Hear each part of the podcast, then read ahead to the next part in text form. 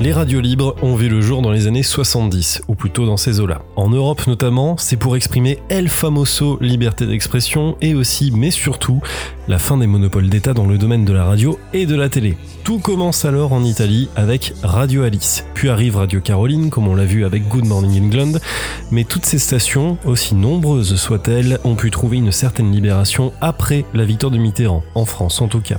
Alors question, quand tout est permis, qu'est-ce qu'il reste concrètement à un animateur pour commettre les pires actions en direct Bonjour à tous, ici Monsieur Cinephilus, et ensemble on revient aujourd'hui sur le film le moins connu de la filmo d'Oliver Stone, j'ai nommé Talk Radio ou même encore Conversation nocturne en français.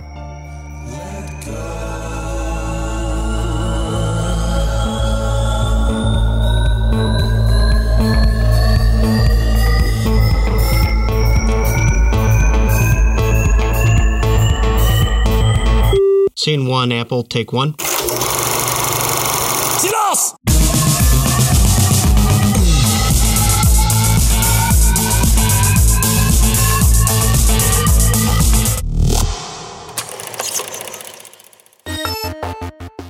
Comme le film n'est pas franchement connu du grand public, je vais essayer de faire simple, basique, efficace, bref. Conversation nocturne ou Talk Radio en version originale est un film réalisé par Oliver Stone et c'est sorti en 1988. L'histoire, elle est basée sur la vie d'Alan Berg, assassiné le 18 juin 1984 par des membres du groupe nationaliste blanc The Order. Alan, c'est un peu notre Jean-Jacques Bourdin à nous.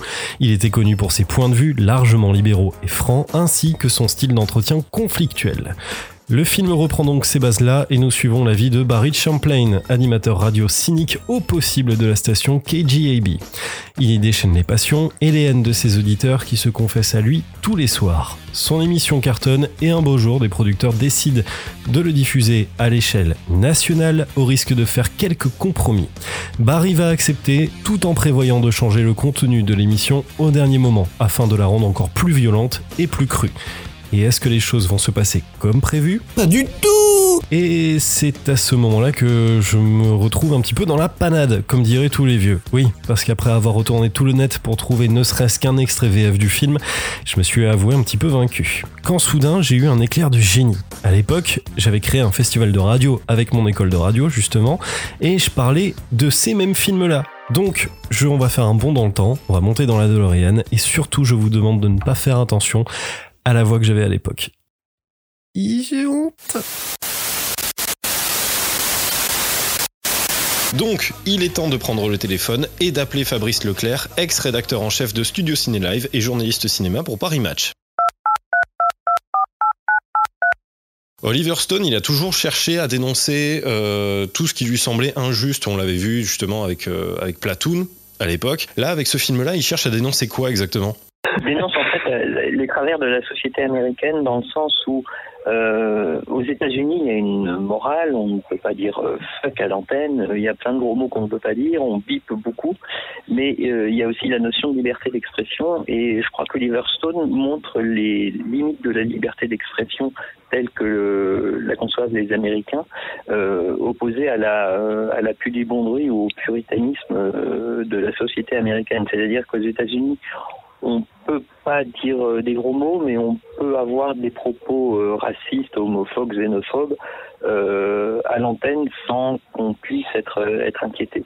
Et je crois que c'est ce travers-là de la société américaine, c'est à la fois la, la libre pensée et, euh, et l'interdiction de pouvoir le dire.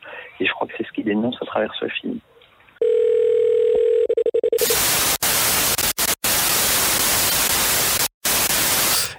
C'est c'est la honte. Alors, pour répondre à cette question, est-ce qu'il faut voir Conversation nocturne? Évidemment que oui, sinon j'en parlerai pas. C'est corrosif, c'est assez brutal dans sa façon de traiter certains sujets, ça montre un peu comment fonctionne le monde radiophonique US et surtout, c'est du grand Oliver Stone. Le film est d'ailleurs trouvable à un bon prix si vous cherchez bien, donc je vous le recommande chaudement. Merci à tous d'avoir suivi ce nouveau numéro de La Péloche. J'espère que ça vous a plu. Comme d'habitude, venez nous dire ce que vous en avez pensé sur les réseaux sociaux. Ça nous aide à s'améliorer. C'est comme ça qu'on pourra vous proposer plus d'émissions de ce genre. N'oubliez pas non plus d'aller nous rejoindre sur Twitter et de rajouter notre site à la liste des meilleurs sites de cinéma qui existent. On se donne rendez-vous la semaine prochaine pour un nouveau film. D'ici là, prenez soin de vous et allez mater des films. Ciao